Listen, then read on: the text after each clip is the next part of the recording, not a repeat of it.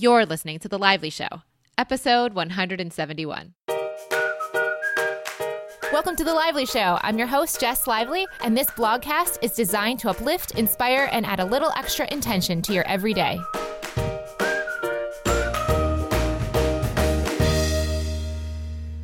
Hello, my friends, and welcome to the show.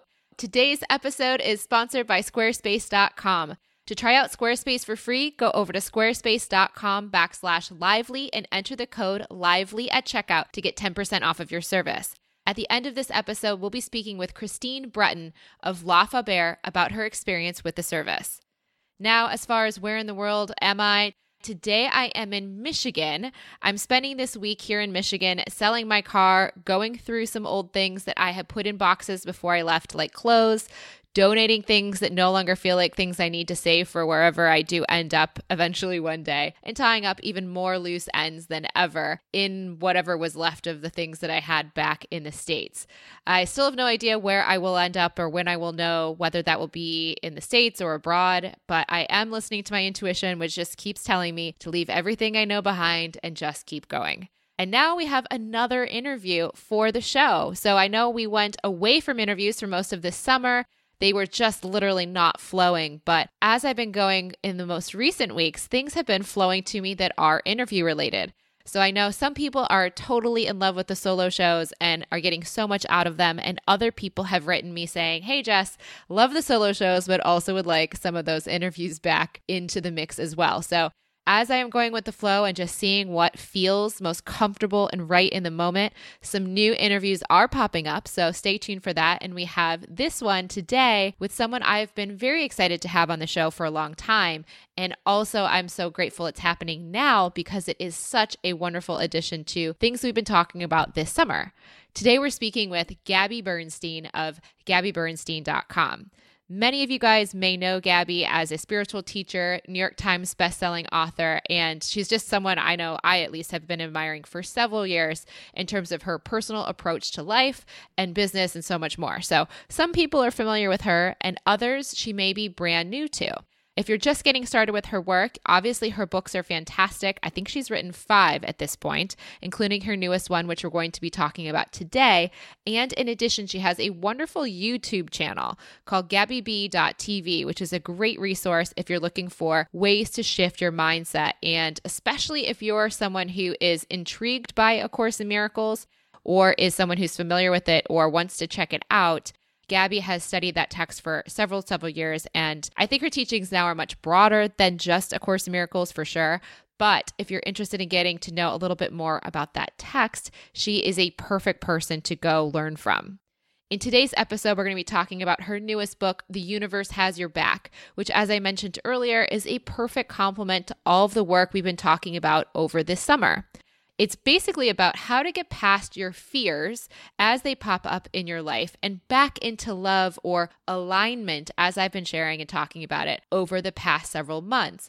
So, as we talk about flow and going upstream or floating and all of those things, the forcing or the floating and not flow, those are typically dictated by fear. So, Gabby's whole book is basically how to get out of those things and get back into love or alignment, as I call it. In this episode, we're going to go into a lot of different tangents, including her own personal journey. And we go into aspects of her personal journey I've never heard her share on interviews before.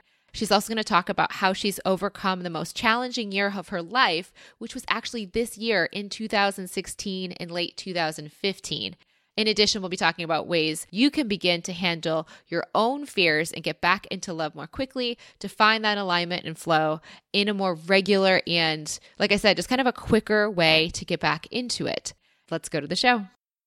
Gabby, thank you so much for coming on the show today. Thank you for having me, honey. So good to be here. You have been a guest I have been looking forward to having on for quite a while as I've been on my own journey personally I'm so excited to introduce you to those listeners who may be new to you and also to those who are familiar. Let's start with your background. How'd you get to where you are?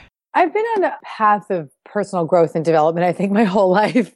Ultimately, I was running a business when I was first graduated college, a PR business when I was 21 to 25. And running that business, I burnt out really, really fast. I was like living a very fast paced life. I was in the deeply embedded in the New York City party scene and really looking for my happiness in all the wrong places. And by the time I was 25 years old, I hit a very big bottom. I had a spiritual bottom, an emotional bottom, and a drug and alcohol bottom. And so I looked at my life and I knew that there had to be a better way. Here's a question. So, what was that bottom like? Was it one moment? Was there some situation that came up that you decided was the bottom, or how did that happen? There was a spiritual and emotional bottom for sure, but I don't know that I would have recognized it or identified it if I hadn't become addicted to drugs. So I was suffering with cocaine addiction and alcoholism. And so, you know, the, the sort of the blessing of being an alcoholic or a drug addict is that you have this like big bottom. and so you can maybe potentially find your way out faster.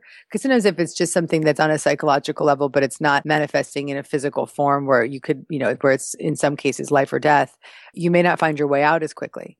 And so for me, it, was at that point where it was, you know, could have been a life or death situation. And so I looked at my life over and over and I continued to hit my knees daily and surrender and surrender some more and, and continued to see that the experiences that I was having were, were not the person I was here to be. And it was actually October 2nd in, of 2005, which uh, we're coming up on my 11 years now of sober recovery. On October 2nd of 2005, I got clean. And I made that commitment because I was willing to see something else. The magic words, I'm willing to see this differently. There has to be a better way. And being in that spiritual conversation, whether I realized it or not at the time, of saying there has to be a better way, I hit my knees and surrendered. And that was the day that I found my way to a recovery meeting and made the commitment to get sober.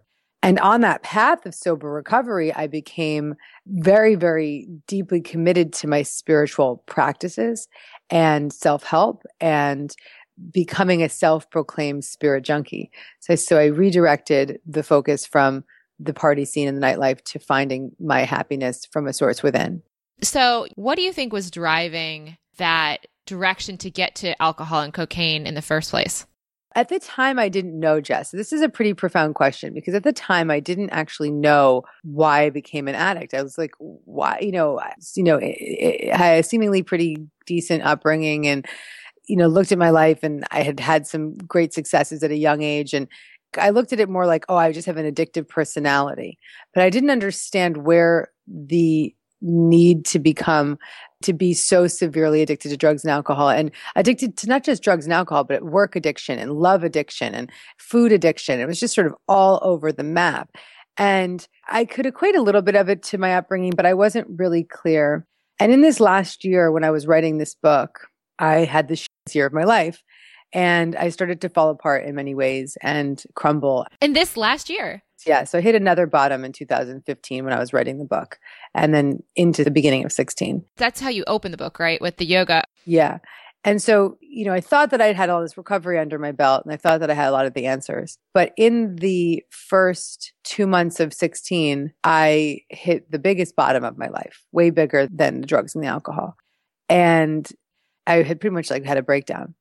In that breakdown, I remembered my childhood trauma I had a full blown memory of traumatic events from when I was six years old. And so that aha moment, while it was the most terrifying moment of my life, was also this moment of that's why I used. That's why I was addicted to work. That's why I was addicted to drugs. That's why I was addicted to alcohol. That's why I was addicted to love.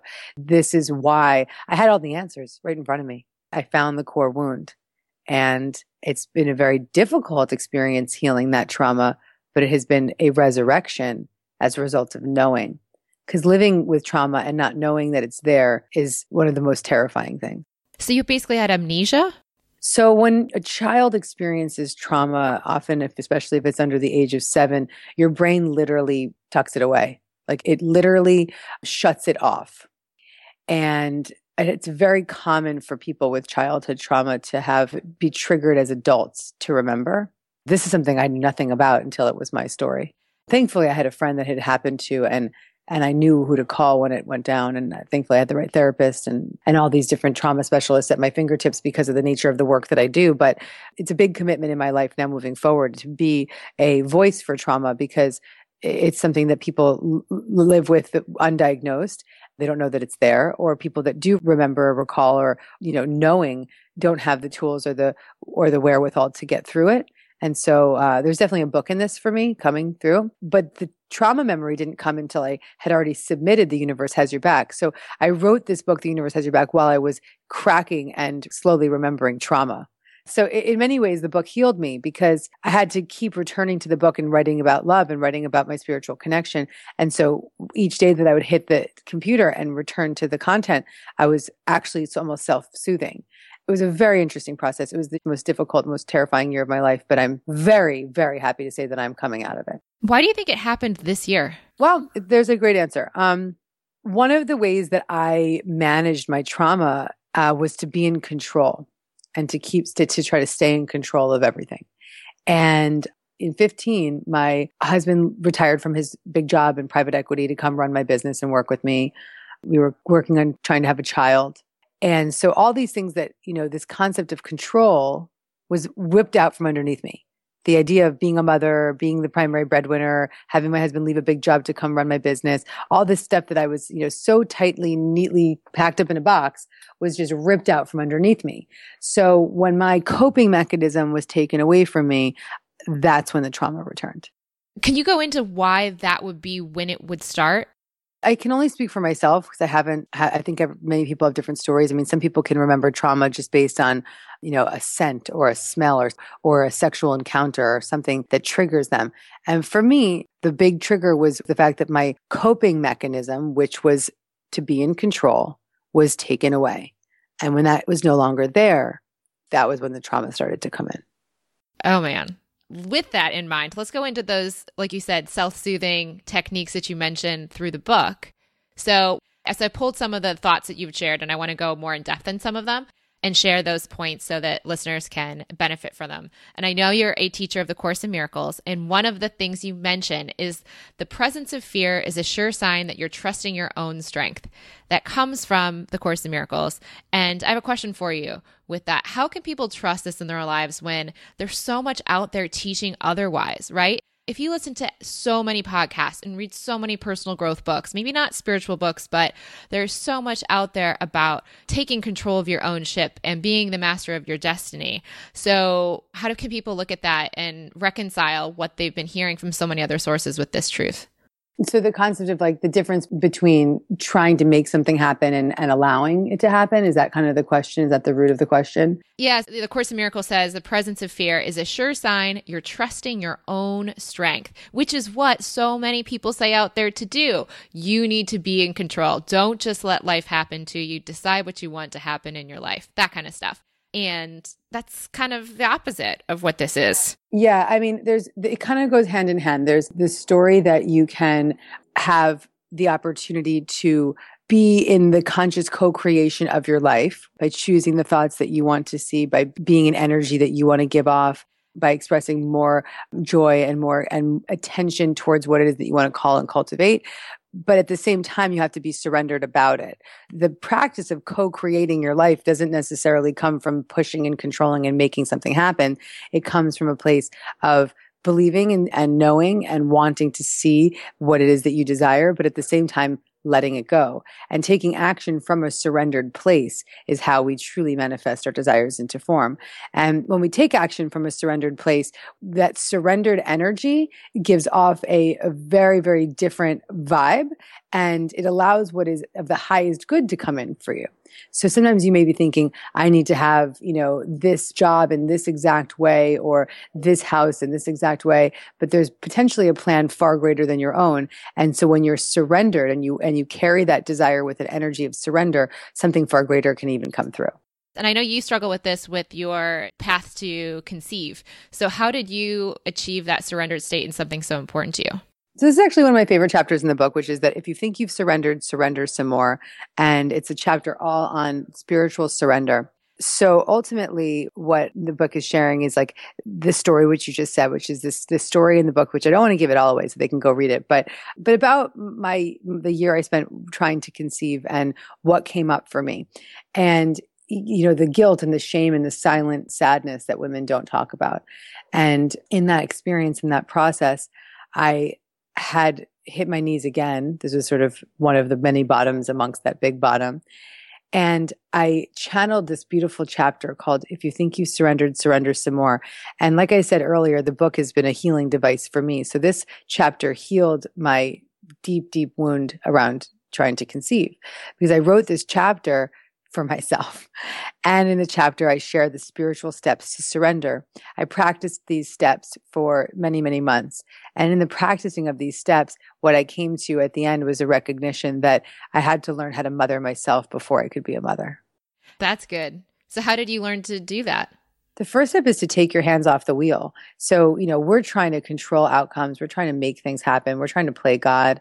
And whenever we're in that way, we're ultimately getting in the way when we're in that kind of forceful nature, we're in the way. And so one of the things that came to me when I hit my bottom or hit my knees with this issue was that my plans were in the way of God's plans or the universe's plans.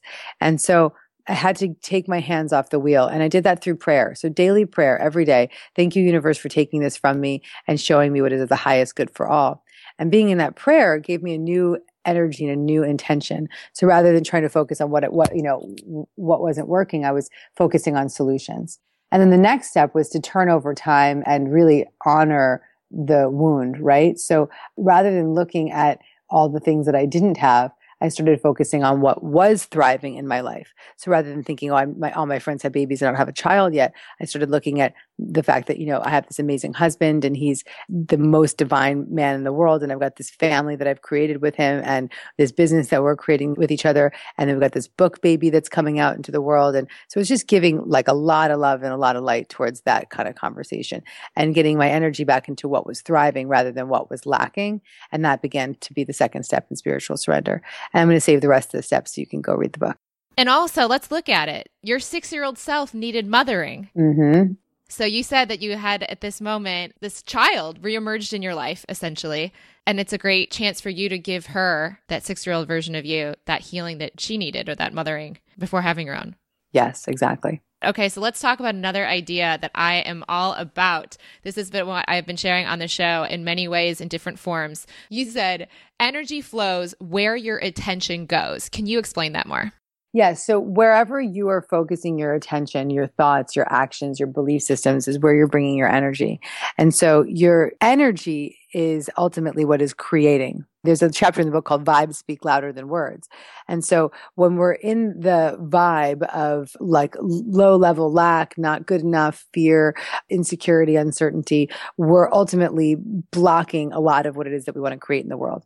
When we're in a high vibe state, when we're in an energy of, of love and joy and commitment to, to leaning into that joy every single day, that's when we start to see that energy begin to support the desires and the intentions and the movements that we're creating in the world. So becoming conscious of how your thoughts and your actions are affecting your energy and seeing how that energy is creating your reality. Yeah, I actually have a story for this. It actually happened this week. I have noticed as I've been traveling and living out of Airbnbs for the last five months that, especially in the last month, I find it fascinating because you see pretty pictures online, but you don't really know what you're getting into, exactly what the area is going to be like, and different things like how thin the walls are, things that are different in every flat. So, what I've learned and recognized and started to pay attention to is whatever energy I'm in when I'm booking the Airbnb or I'm about to go into it has often a huge impact on whether I will enjoy the actual experience of being in that flat. And I was actually in a kind of a weird energy place at the time of booking a flat in London for this last four or five days that I'm here the, before going back to the States.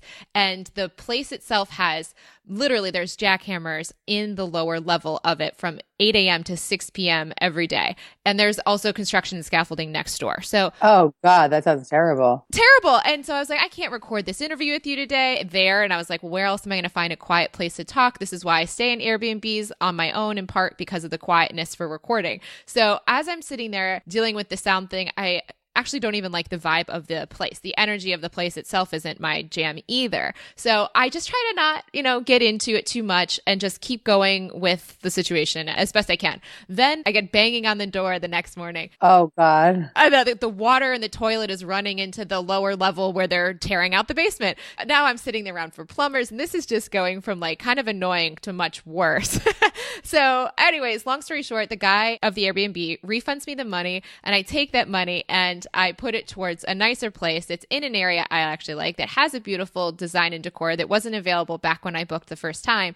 And here I am at a beautiful place. And all along through that journey, my energy and attention actually got better than when I originally booked.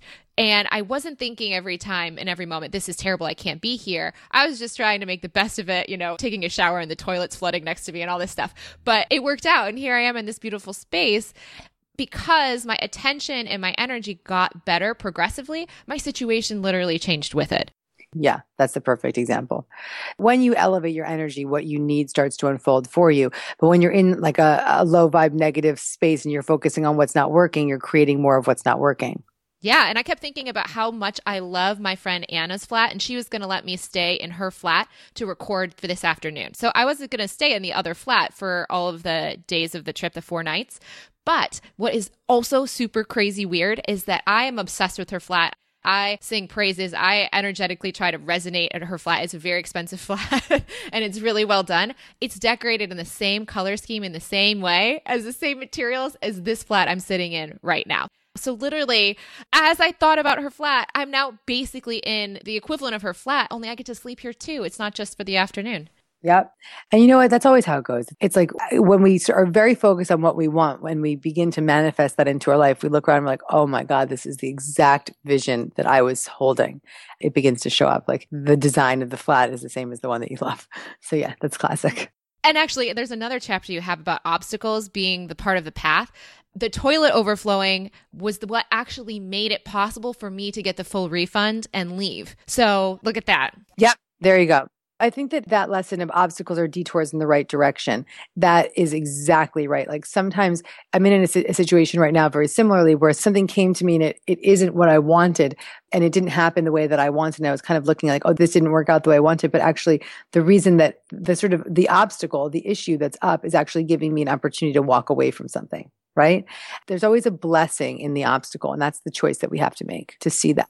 Yes. Okay. So in the book, you also write, we are not responsible for what our eyes are seeing. We are responsible for how we perceive what we're seeing. So we're going to see everything, but we get to choose our perception of it. So I think people are going to understand that, that they're in control of their perception. But here's my question for you What should they say to other people in their lives when they don't see things this way? So let's say someone has a friend that's going through a breakup and they are victimhood all day long and they're perceiving badly or th- there's a parent that has job issues that they can't perceive in the same way i have a friend whose dad does not see things in the way that he does so how do people handle other people that choose to not look at their perception so ultimately, we have to sort of mind our own side of the street. And this is a question I get pretty much at every single talk I give. You know, what if people are not down with what I'm doing, right? Or they don't believe in the same way? We have to be the light. We can't force these ideas on other people. They may not be ready for them. They may not be willing to do them. And if you try to push this on somebody, it won't work. It just will not work. So the best thing that we can do, the best contribution that we can bring forth is to be the light, is to be an expression of what we're applying in our own life so that we can, in that connection, in that expression, we can offer a different vibration out to the world. And so if you have a friend that's suffering and, and they're just, you know, bitching about it all the time, you have a chance in any moment to just be the positive influence and the positive force in that relationship, leaning into a conversation that's more joyful and just being more positive will inspire her and give off an energy that will hopefully change them. Now, the goal isn't to change somebody else. We cannot change other people, but in our light, they will be unconsciously elevated to step into their own. I actually just had a friend whose dad passed away, and I know you're a fan of Abraham Hicks as well. So I've been kind of thinking a lot about what to say. I've been very aware of my words. And I feel like the typical American response is to say, I'm so sorry for your loss. But I'm also not uh, recognizing that I don't know that that's even the right phrasing of how I want to share. So, do you have any thoughts on people handling death and how to do it in a way that's really mindful but and compassionate? Do you get what I'm saying here? Yeah, absolutely. You know, I have an interesting way of talking to people about death because I believe I know with certainty because I can connect to people who have passed, but that though the physical form is gone, that the spiritual connection never leaves. And you know, I can say that because I have the capacity to channel people. So I think, you know, that may or may not be, you know, what everyone believes in. But with that certainty, I can say to people that have had a family member pass that this is just the beginning of a different type of relationship and a relationship that may in many ways be far more profound than it was even in the physical form. And to trust that that family member is supporting you no matter what. So there's a lot to be said for that may not be your response, but I think as long as your response to somebody in that type of situation is coming from a place of of what you know to be true. So if what you know to be true is that grieving is a slow process, then that can be what you share. If what you know to be true is that having family around you during a time of, of grieving is necessary, that can be something that you share. But I think in any time that we're trying to support anyone, we should speak from a place of what we know and what is true for us, as long as it won't in any way trigger them or offend them. Thank you. And what was this channeling? I want to go into that. What was that like to have that first experience? Well, I think that I've been channeling probably my whole life, but for most of the time I would say that I channel when I'm speaking publicly, when I'm writing. But most recently, I've been, since I've had this recent bottom, it actually cracked me open even more and thankfully gave me an even greater opportunity to hear and connect. And I've had the privilege of being able to speak to my friend's deceased parents and channeling my best friend's baby's name before she even told me what it was, you know, just having that veil be lifted and being able to connect to spirit in a different way. What's it been like to experience that person? What's the physical sensation like? For me, I feel like a, a sense of sort of almost like a tingling in my body. My hands go numb when I'm actually channeling a voice of a spirit, it's sort of you start to speak a little bit more, a little faster, and you start to hear intuitively what's coming through. It's kind of like a knowing, like, you know, I could start to speak to you in a very authoritative way, like, okay, the next thing is this, and this is what you should be doing here. And, you know, not even using the words should, but a lot of suggestions that come from a place of authority, right? And a lot of the channeling that I do comes through writing as well. So when I'm writing in my journal, I'll get a lot of messages that come through, and my handwriting will change, or my, I'll start scribbling faster. And there's this sense that there's definitely something greater coming through that is beyond me. Okay, so I think what I share is this writing exercise. I think that's maybe similar, but you're able to do this with specific people where I always just help people recognize their ego versus their intuition and to tap into that greater part of themselves that has those answers within them that is connected to source at all times. So is that maybe along those lines that you're speaking of? Yeah, absolutely. I mean, this is the deal. All of us are mediums. We all can channel. It's just a matter of how willing we are to crack open. And the same way that someone's a piano player and maybe they're just like, you know, a profound, talented piano player, and I'm not as good at the, at the piano, we all have that kind of same way that we connect to inspiration. And so eh, some people may, you know, there may be mediums out there that that's their profession and that's what they do and they just hear easily and that's that's something that's come through for them.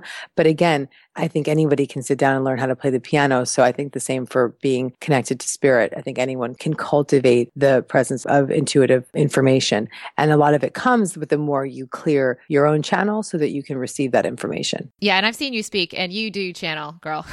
when you go out there and you get on the stage, so I've not seen you speak for any other entities, but I can say seeing you speak, there is definitely an energetic shift that is palpable, that is not, you know, from the same place that a lot of us operate day to day.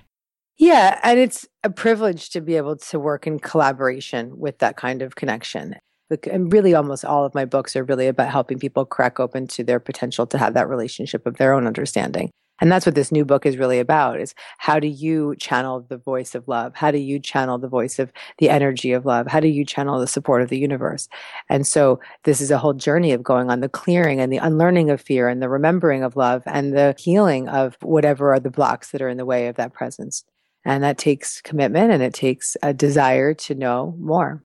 And you have many, many different techniques. I actually did one of the meditations you mentioned while I was reading the book. I just stopped it and I was like, all right, I'm going to go do the Sat Nam Mudra one. It was fun. So the whole book is basically about, I think this kind of summarizes it. The miracle isn't how well we avoid fear. The miracle is how quickly we return to love. And I think that for the work I do with values based intentions with my audience and my members, people kind of get into this feeling of, okay, now that I know what my values are, or whatever this is, maybe it's being uh, aligned with love in this case, or whatever it is, being in alignment with their intuition, then they want to stay in it 100%. And they feel like they have the tendency to beat themselves up whenever they fall out of it. Can you go more into why that's not necessarily the thing to be focused on? Yeah, and, and actually that that type, if someone's going through that kind of issue, this is the perfect book for them because, you know, really what I share throughout the book is like all the ways that I detour and the ways that I come back. And I tell you the truth, you know, someone who's been a spiritual teacher for the past 11 years and I'm very honest about all the ways that I turn my back on love and how I come back home. And so we're on a journey and it, and it's the more you fall into the joy and the connection of what it means to live with a relationship, a spiritual relationship, the more you long for it, the more you respect it, the more you nourish it, the more you grow it. But of course, the worldly experiences that we have will take us out in any given moment. Another thing that happens is that sometimes when you get spiritual, things get good and then you get lazy. And, so that's something to be mindful of that you want to be conscious of the ways that you can start to feel disconnected because you've gotten a little bit lazy about your spiritual connection. It's so true. You meditate when you're at the low and then you do it enough that you kind of start to feel good day to day and you can get away with skipping a day or two and you don't notice it. But over a prolonged period of time, that then creates another low. Oh, yeah, absolutely. All right. So you mentioned, and this is, I think, so powerful, that there's a misconception around pain having purpose. And I know this might trigger a lot of people's defenses to go up to hear that pain does not have a purpose in our lives. And I've actually had a recent listener reach out to me personally and talk about how, from their perspective, some of the biggest growth curves and like their biggest lessons and stuff has come from challenging, painful things. And I've seen that in my own life, though I'm starting to question it. So can you go more into that? Why does pain not actually actually have a purpose? There's one way to say that, you know, through painful experiences, we can come through and have a uh, transcendence. But we give pain purpose in the wrong ways. So we'll walk through life and we'll say that I have to struggle to achieve my goals, or I have to go through all these difficult relationships in order to have love in my life, or, you know, giving ourselves purpose to the painful moments of our life. And the only way that I would really want to reframe pain is to see it as an opportunity to move through a another threshold of who you're stepping into being. And so I see pain only as a as an opportunity to deepen our spiritual faith, not as as a way to achieve or a way to get ahead. And so giving purpose to pain, I, I mean that in the sense of the fact that we're using that pain to sort of be a, a guidepost to how much we've accomplished or how far we can get.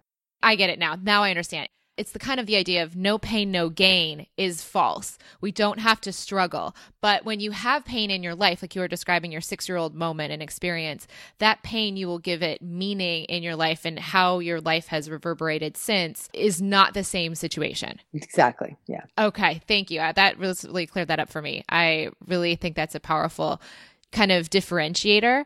And I appreciate that. So here is one last question before we get into our final two. So, what does it mean to rely on your presence instead of your words or actions? Awesome. So in the book, I talk about how our presence is our greatest source of power. Many of you may know when you walk into a room and you see somebody that just moves you, right? You just feel moved by them even before they speak. And I've had this experience recently where this I was at an event and then just a teacher came out and I was just like I was started crying just in her presence.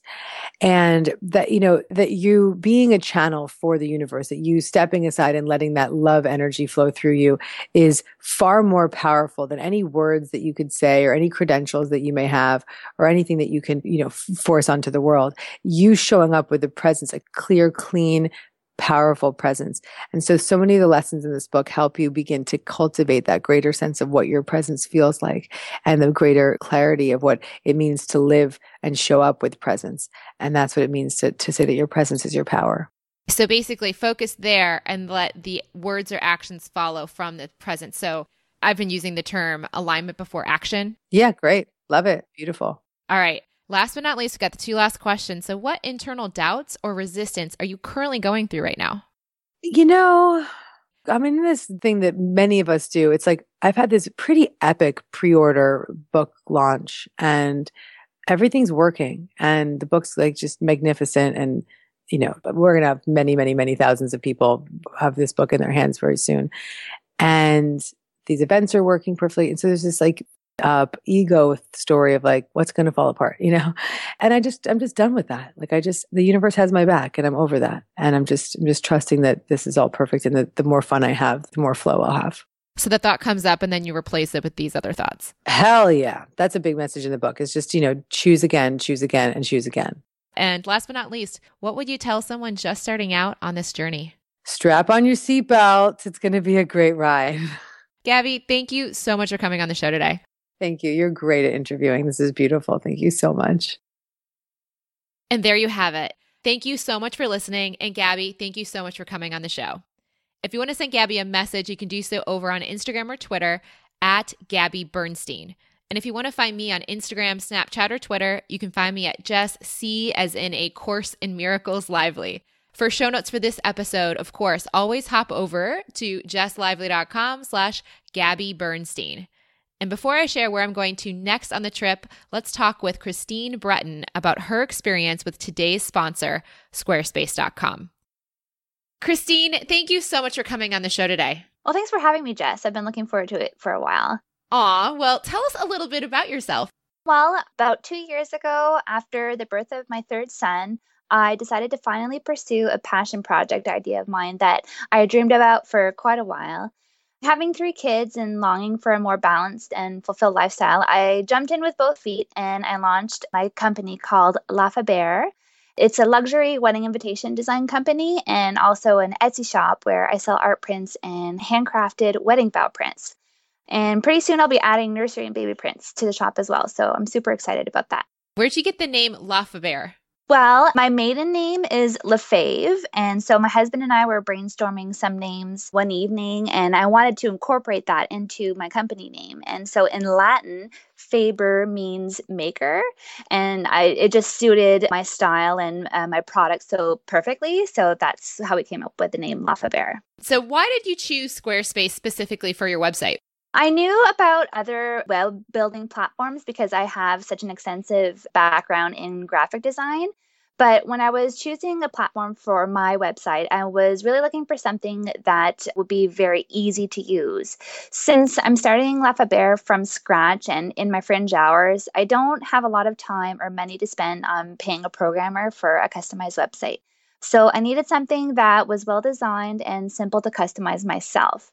Squarespace offered both of those key features, and it's super affordable, especially with the Jess Lively discount that I used. So it was a no brainer for me to go with them. Did you find out about Squarespace through the show, or did you know and you just capitalized on the discount code? No, I found out through your awesome podcast. Oh, that's awesome. Okay, so what do you love about Squarespace the most? Oh my gosh. Okay, where do I even begin? uh, I love how beautifully designed all of their templates are. Being a graphic designer, it was super important for me, and it was really hard for me to pick just one template. All of their templates are so beautiful and they work seamlessly and have so many features like galleries and a built in blog, and incorporating social media is such a breeze adding content and updating the website and blog is super simple and I can do it all by myself. I don't have to contact a web developer to add updates or make a change to my site, which is so key when you're running a business these days. It's really important for me to be able to make changes quickly and easily. Since um, I'm constantly having to update my website and social media being a key component to promoting and advertising La Faber, Squarespace makes it really easy to integrate Instagram and Pinterest with my website. What would you tell anyone who's thinking about building a new website themselves? One tip that I can give is to have consistent visual brand presence and a vision for your website and blog.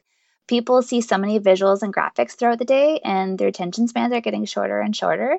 So we need to be able to grab their attention super quickly and efficiently. Squarespace templates are really well designed and help make your content captivating, and a strong logo and great blog graphics and photos really help to grow awareness about your project and your brand. Well said. So, for anyone who's looking to give this a try and use the code like Christine did, and get 10% off of your service, here's what to do. So first, go over to squarespace.com slash lively and enter the code lively at checkout. Just by going to squarespace.com slash lively, you're going to get a free 14 day trial. And by entering the code lively at checkout, if you want to go forward with the paid service, you get that 10% off because of that lively code. Christine, where can people find you online? You can find all the details about Lafaber at lafaber.com. So that's L A F A B E R E.com. That's my French Canadian heritage coming out right there. And you can also find me on Facebook and Pinterest. And I'm always posting on Instagram at Christine Breton. Christine, thank you so much for coming on the show today. Thanks to you, Jess. And now for a sneak peek. Next week, I am going to Chicago. I'm going to be so excited to be there. It's going to be awesome. I'm going to spend my birthday there with dear friends that I love so much and just eating nachos and walking along Lakeshore. I can't wait to see all of my favorite haunts, people, and places. So until next week, may something wonderful happen to you today.